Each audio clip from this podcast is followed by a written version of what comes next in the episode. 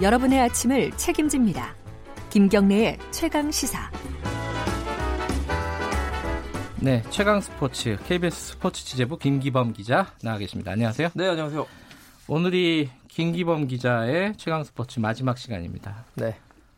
이제 최강 스포츠는 없어지는 건가요? 아닙니다. 더 강력한 최강 스포츠 진행자가 올 겁니다. 누가 기대해 누가? 주셔도 됩니다. 다음 주에 저희 스포츠국의 스포츠 네. 취재부의 박주미 기자. 아, 가끔 제가 휴가 갔을 때 예. 나와서 시청- 청취자 여러분들을 즐겁게 해드렸던 박주미 기자가 올 겁니다. 알겠습니다. 이게 한 거의 1년 가까이 1년 했었죠. 정도 했었어요. 예. 네. 어, 청취자 여러분들 그 김기범 기자에게 마지막 인사 좀 해주시기 바랍니다. 이 정글 같은 시사 뉴스 속에서 건강한 스포츠 뉴스를 전할 수 있어서 아. 보람이 있었습니다. 아, 김기범 기자 보고 하, 하라는 건 아니고 청취자 여러분한테 아, 그래요? 김기범 기자는 마지막에. 네.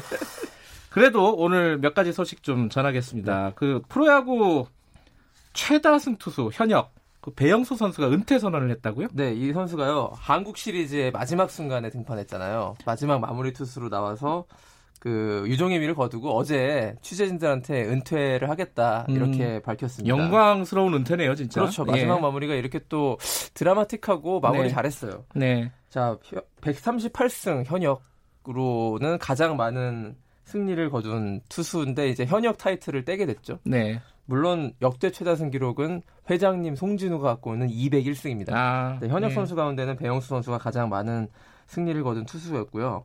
자, 요런 타이틀 외에도요. 배영수 선수 아주 재밌는 일화들이. 많아요. 예. 그 WBC에서 기억하시고 1회 WBC에서 이치로에게 공 몸을 맞추는 공을 던졌고요. 그래서 빈볼, 빈볼이라고도 네. 얘기하는. 예. 약간 투사의 이미지를 갖춘 그가 당시에 인터뷰에서 이제 구대성 선배가 시켰다 뭐 이런 얘기도 있었고 예. 또 호세라는 타자한테 롯데 네, 선수였죠. 폭행을 당했던 이런 그것도 빈볼 그렇죠. 논란이 예. 있어가지고 또 야구 팬들 예. 사이에서 아직도 전설로 회자되는 사건들이고 예. 가장 최 올해도 전설 하나 만들었습니다.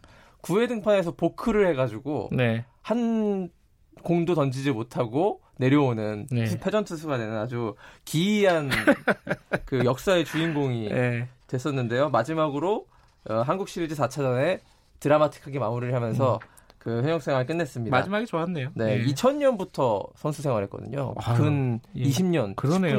19년, 네. 20년이죠, 20년. 푸른 피의 에이스라는 별명으로 삼성 유니폼 그때 당시에 음.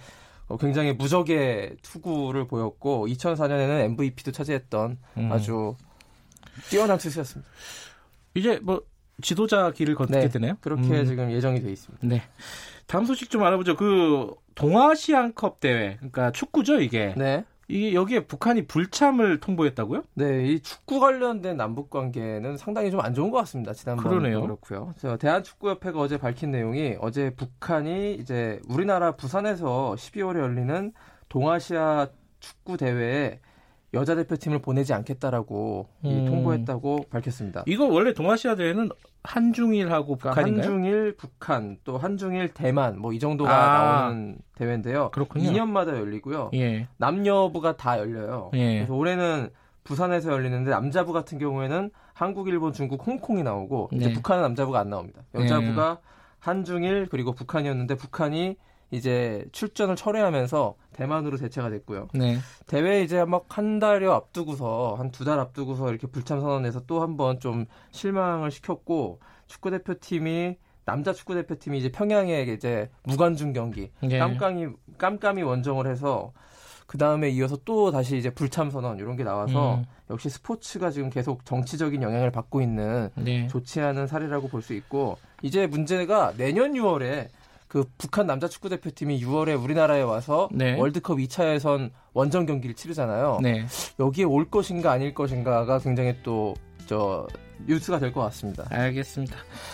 어, 청취자 여러분들도 뭐 고맙다는 말씀 전해주시네요. 9084님 스포츠 소식 감사합니다. 응원합니다. 김정문 님도 고맙습니다. 수고하셨습니다. 그동안 수고하셨습니다. 감사드립니다. KBS 스포츠 제보 김기범 기자였습니다. 김경래 최강기사 1분 여기까지고요. 잠시 후 뉴스 듣고 8시 5분에 돌아옵니다.